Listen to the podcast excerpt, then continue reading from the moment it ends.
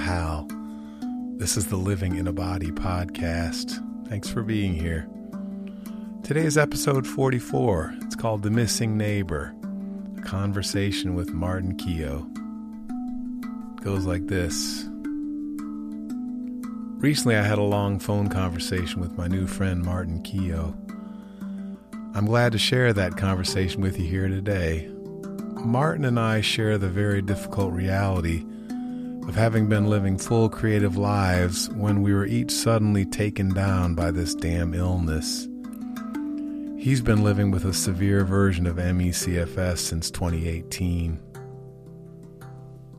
Martin Keogh was born in Canada, grew up in Mexico, and spent most of his adult life in the USA. He says his bones are Canadian, his blood is Mexican, and his muscles are American. He was a priest, but then he discovered contact improvisation dance. He likes to say that dance saved him from a lifetime in the priesthood. Before MECFS smote him, for 40 years he toured to several continents a year teaching and performing dance. He's the father of four, and now he's the grandfather of four. And he recently published his sixth book. It's a book of poems called Naked Realities. You can find him on Facebook as The Missing Neighbor. So, everyone, this is my conversation with Martin Keogh. Enjoy. Hello, Martin. Hi, Hal. Thanks for having me. You know, I've always pictured you being on the East Coast. No, I live on an island in British Columbia. Huh, wow. A very beautiful island. You know, I was just downstairs on my porch reading some poems from your book naked realities. And every single one I can relate to. And that doesn't often happen with me in poetry. I just like, wow, this is speaking my language. Thank you so much wow. for this book.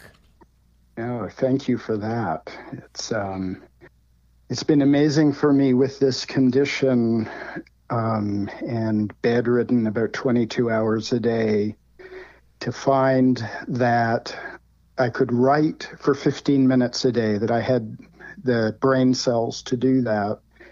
And that uh, lo and behold, 15 minutes a day can actually become a book that people can hold in their hands and hearts um, after 18 months. So it's like even with this condition, with just that little drip drip of effort, something can appear. Wow.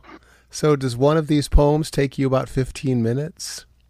Um, it's funny. There's there's a poet. He's he's dead now. His name was William Stafford, and he wrote a poem every morning, no matter what. Mm-hmm. And the first year he threw them out every day, but his wife snuck them out of the trash.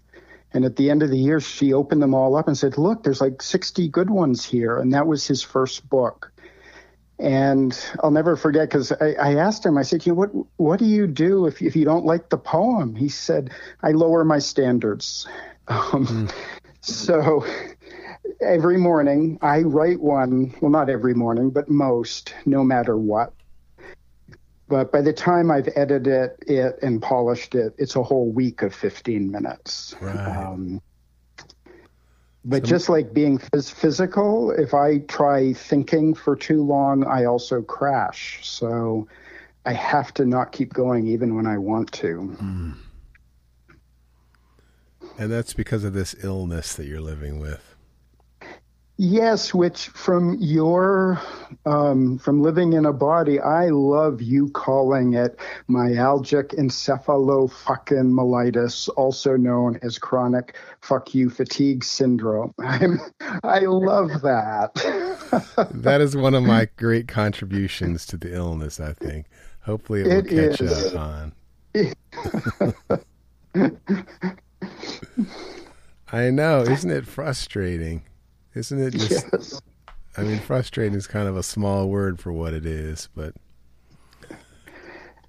Yeah, and, and it's it's this thing that you know we we all used to live these full, rich lives, and now we can't um, because we're punished if we live or even in some ways aspire towards living those lives that we used to have. You know, this reminds me of one of the poems that just jumped right at me. It was it's right at the beginning of the book. Is it it's like amnesia, that one? Yeah, it's like amnesia, that's the one. I think that yeah, that's the first one. It's like It's amnesia every one. time I feel a smidgen better. I forget I am ill and rush into the joy of activity. And again, I find myself falling into the abyss where fatigue has no boundary. All these years later, I rush to the joy of activity every single time. Mm, I know, I feel smidgen better. Uh-huh. I, I put that one first because I don't think everybody shares ev- everything that I've put in the book, but that one, almost everybody with this condition knows that. That it's like, oh, I'm a bit better. I can, I, my old self is back, yay! And then, oops, wham. Mm. One of the things I like about the poems is they're they're they're short and uh, they can be taken within a single bite. It says so much in just a few lines. Is there a name for this kind of poem? was funny. I, I call them poetic reflections because they're kind of prose but broken into poetry lines. And so I take something that I notice or some feeling that comes up as a result of living with chronic fatigue syndrome, with ME, and I lay it out as kind of as my gut says it right away.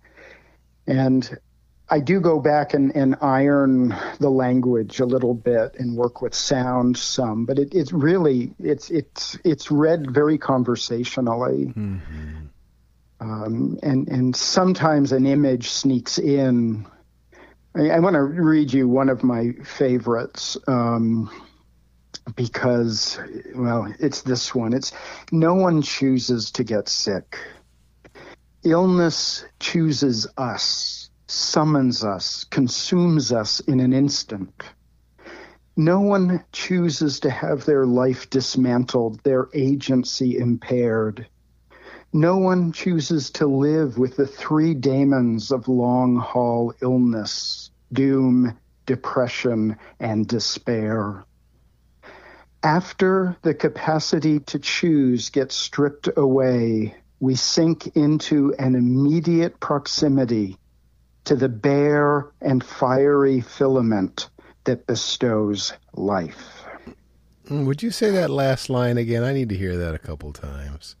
After After the capacity to choose gets stripped away, we sink into an immediate proximity to the bare and fiery filament that bestows life.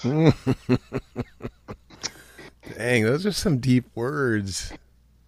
and it it it feels that way after we lose so much like what is still there that's keeping us alive and it's like that very whatever is at the core of life is there keeping us alive hmm. and the f- the photo the painting that's on the cover is from that poem. And it's actually um, a painting of the Annunciation of when I forget the name of the saint who comes down and tells Mary that that she's pregnant with God's child, and then you see in the image this bright filament in in the painting. Just so everyone knows, uh, we're reading from a book called Naked Realities Living with an Invisible Chronic Illness. These are poetic reflections by The Missing Neighbor. And Martin, I don't I don't think I see your name anywhere on the book. Is that uh was that intentional? That's a very intentional um, on several levels. One is um, for the listeners who don't know, those of us with this condition whose like our lives get smaller and smaller and there's a way in which we become missing from life and we are called the um, millions missing and I know that I am one of the millions missing because I used to tour and teach dance on several continents a year.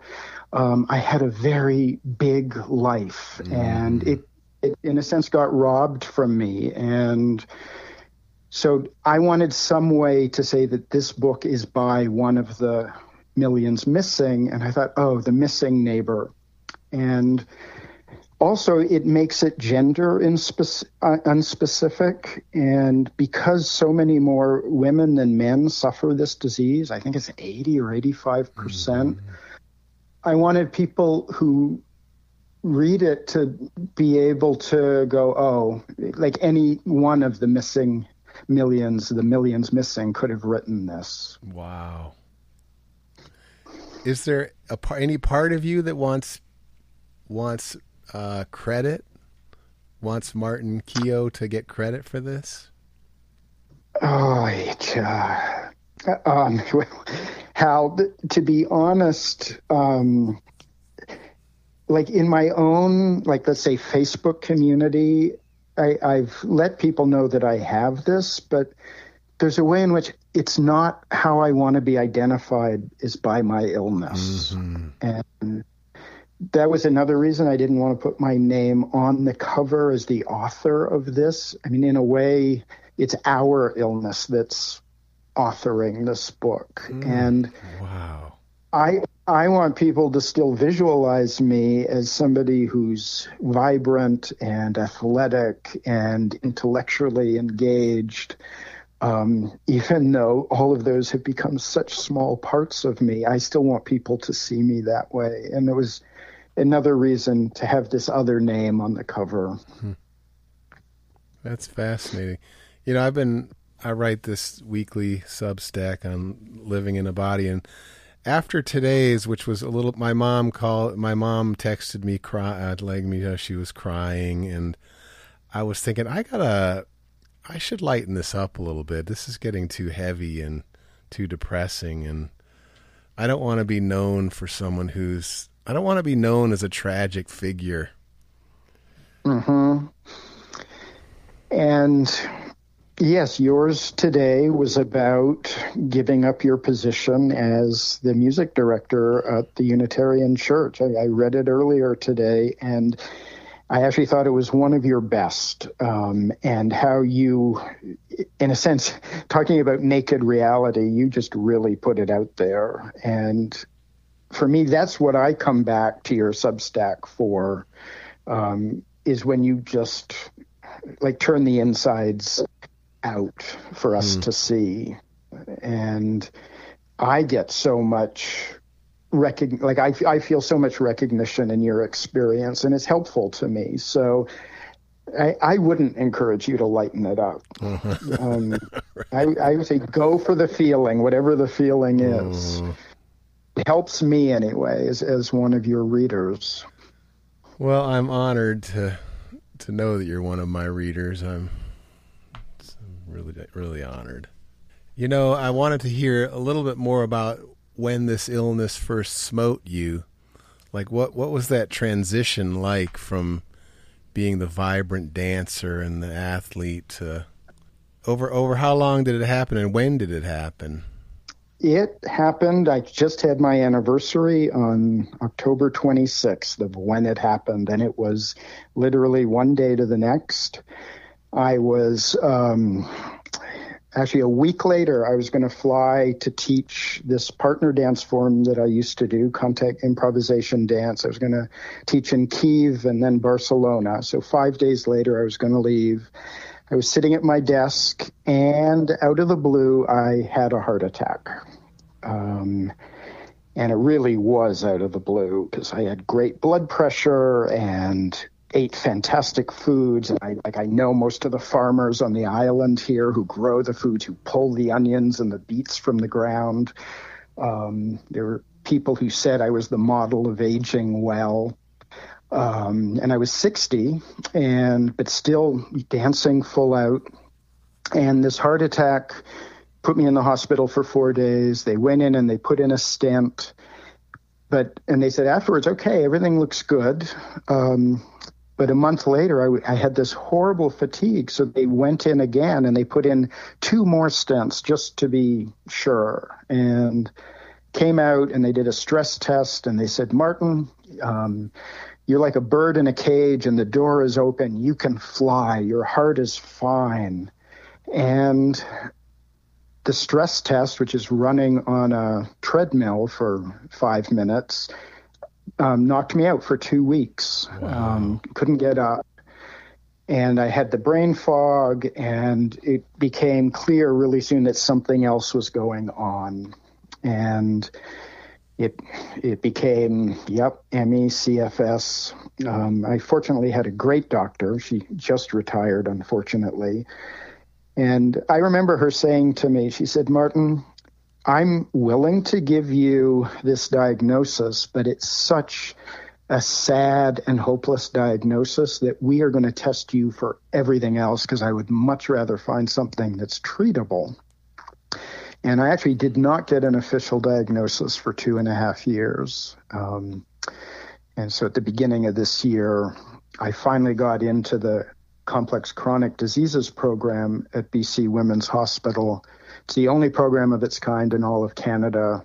And in the very first appointment, they said, Oh, yep, this is what you've got. And in fact, you are in the severe category.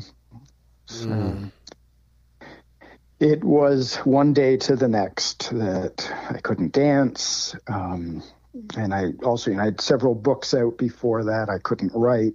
It took me a long time to realize, okay, 15 minutes a day, I can write. So there's one poem in there. I, would love to read this one because it's about the anniversary. I wrote this on the anniversary of the heart attack. And it says, on each anniversary of the outbreak of this illness, for a time I grow despondent. Yet again, one more year passes deep in this crevasse, staring into the rock walls of boundless fatigue. Yet one more year lost in this unending chasm with no maps or signs to direct me towards recovery. After another cycle of seasons, one after the other, I continue to gaze up. And there, along the top rim of the canyon, that ribbon of cobalt blue sky that guides my life. Mm. Wow. Beautiful, beautifully read. Uh, and you know that uh, you know the statistics that only five percent of people with this disease get out of it, and everybody who gets out, it's by something different. So there's nothing that we can look to that says, "Oh, here's the way." And I, I think it's really important for those of us with this disease, in a sense, to not have naive hope. Um, because in the end, like naive hope leads us to overdo and crash. Mm-hmm. But it is good to have some kind of curiosity about, you know, something along the way is going to help us.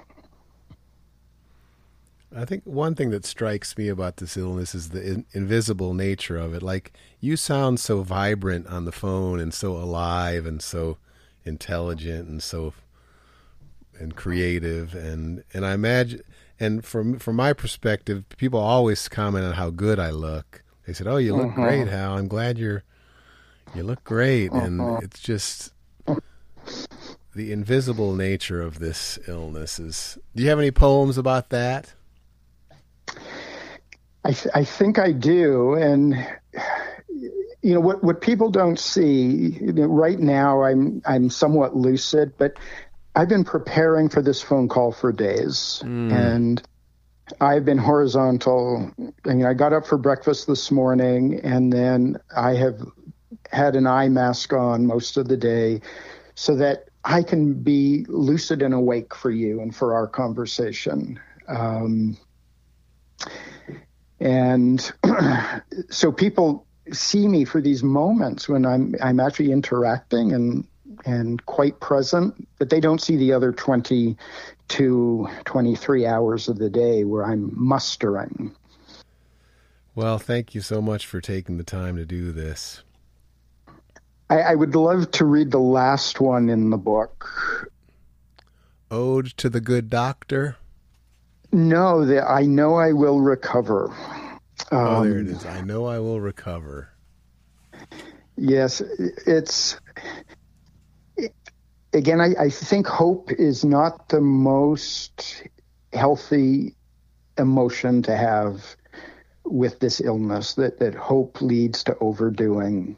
Um, I know for me it does, but there's a way in which each moment of the day, if I'm just curious about where I am in the moment and what beauty is around me and what where I can make connection within my limitations, that attitude seems to help me help sustain sustain me. So the last poem in the book goes like this: um, poetic reflection. I know I will recover. Against all the evidence and all the odds, I know this to be true. My symptoms will ebb away, my cells will regenerate. I will live a life brimming with vitality, stamina, and the constitution of an ox.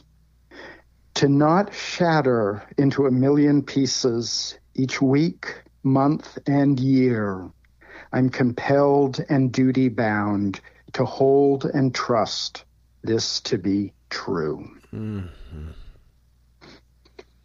Wow. Uh.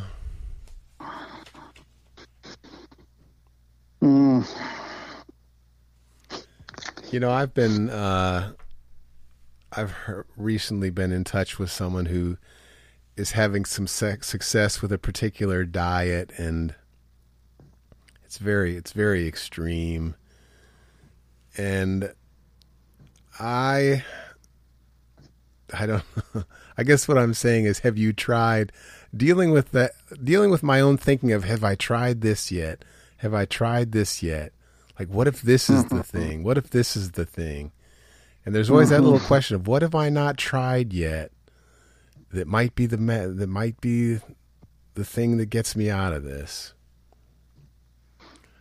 Do you uh, do you deal with that too in your own thinking? I do, and so many people propose so many things to try, and I always um, now come back and say, "Do you know anybody who this has really helped?" And one of my current doctors in this program says there's so many things out there that will actually help you for a month, but they're they're not hmm. sustainable long term. A lot of them is because you've put so much mental energy into them that they're they're going to work. So I'm if enough people say, "Oh, this has helped them," then you know something I might give a, tr- a try to. So like there's some supplements I take because enough people have said, "Hey, this really helps me." And my experience is they help me.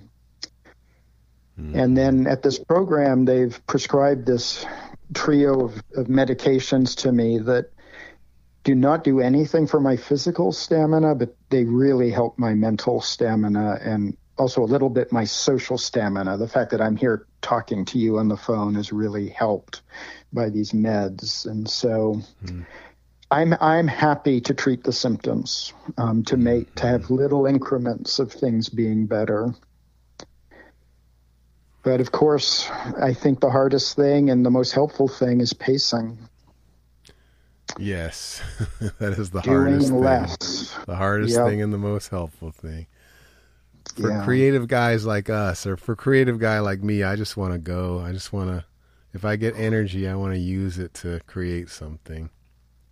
Yes, and Hal, I see you. You know, let's say, oh, you're traveling to Texas to see your daughter's play, or you're traveling to Chicago to go to a, a concert, and I just go, my God, how do you do it? Um, Those were both questionable. They, I think they made uh, me worse. Yeah, it's it's those things we want to do them so badly. I mean, it's your daughter; you want to see her in the show, and then it's like, oh God, what is, what is the price that we're going to pay? So, so sometimes I, am here going, Hal, don't do it, don't do it. I know you and the rest of the CFS community have that have learned their lesson. Hey, coming back to the naked realities, were you a poet before this? Uh, before the illness, or were you a writer? I was a writer, but I never thought I would put out a book of poetry, and it is a big surprise to me. And I, I love language. In my teaching, I, I was known, you know, even though I'm a dancer, I was known for my use of imagery and language to get people moving because mm-hmm. I found good image could really get people moving like they had never moved before. And so images move in my veins. And so somehow now they move out towards these poems each morning, these poetic reflections about this condition that you and I unfortunately have to share. Well, Martin, thanks so much for this conversation. It's really been it's really been nice to talk with you. I love hearing your perspective. Thank you for having me. And um, just to let people know, I'm I'm on Facebook and Instagram as as the naked naked the missing neighbor. The missing neighbor. yes. The naked and, missing uh, neighbor. Yep. I put up a reflection once a week, and so people they can get the book or they can just follow me um, on one of those two places. So, Hal, thank you for all that you do, um, for educating people on this, for doing it with such candor, and thank you for having me here today. This has actually been quite fun. I know. I think it was fun too. I, maybe I'll keep doing this interview kind of or this conversation kind of thing. Yeah. And Hal, I was serious when I said you're you're um, living in a body I, I when I see it in the email box, I, I get excited. Huh, wow. And, um, and it's because you talk so eloquently and honestly about this disease. And so, like today, it was this mixture of, in a sense, what has been most precious for you, and you having to say goodbye to it and it was incredibly moving. I didn't think it was heavy at all. Actually, it was it was full of feeling. I, I would not have put the word heavy on it, hmm. but that's the perspective of somebody who's who's got the disease reading it. I'm sure your mother will have a much different mm-hmm. perspective. I'd like to meet your mom. I imagine she's quite full of beans, actually. She's you quite, Joanna. She is quite full of beans, exactly. okay, Hal we should hang up. This is too much fun. All right. I look forward to the next yeah. time, Martin. Thank you. Yeah, me too. Okay, thank you. Bye bye. All right, that's episode 44 for you. Thank you so much for listening. I appreciate you being here. Have a great Saturday. And as I usually say, enjoy living in that body of yours today. Whatever body you got, enjoy.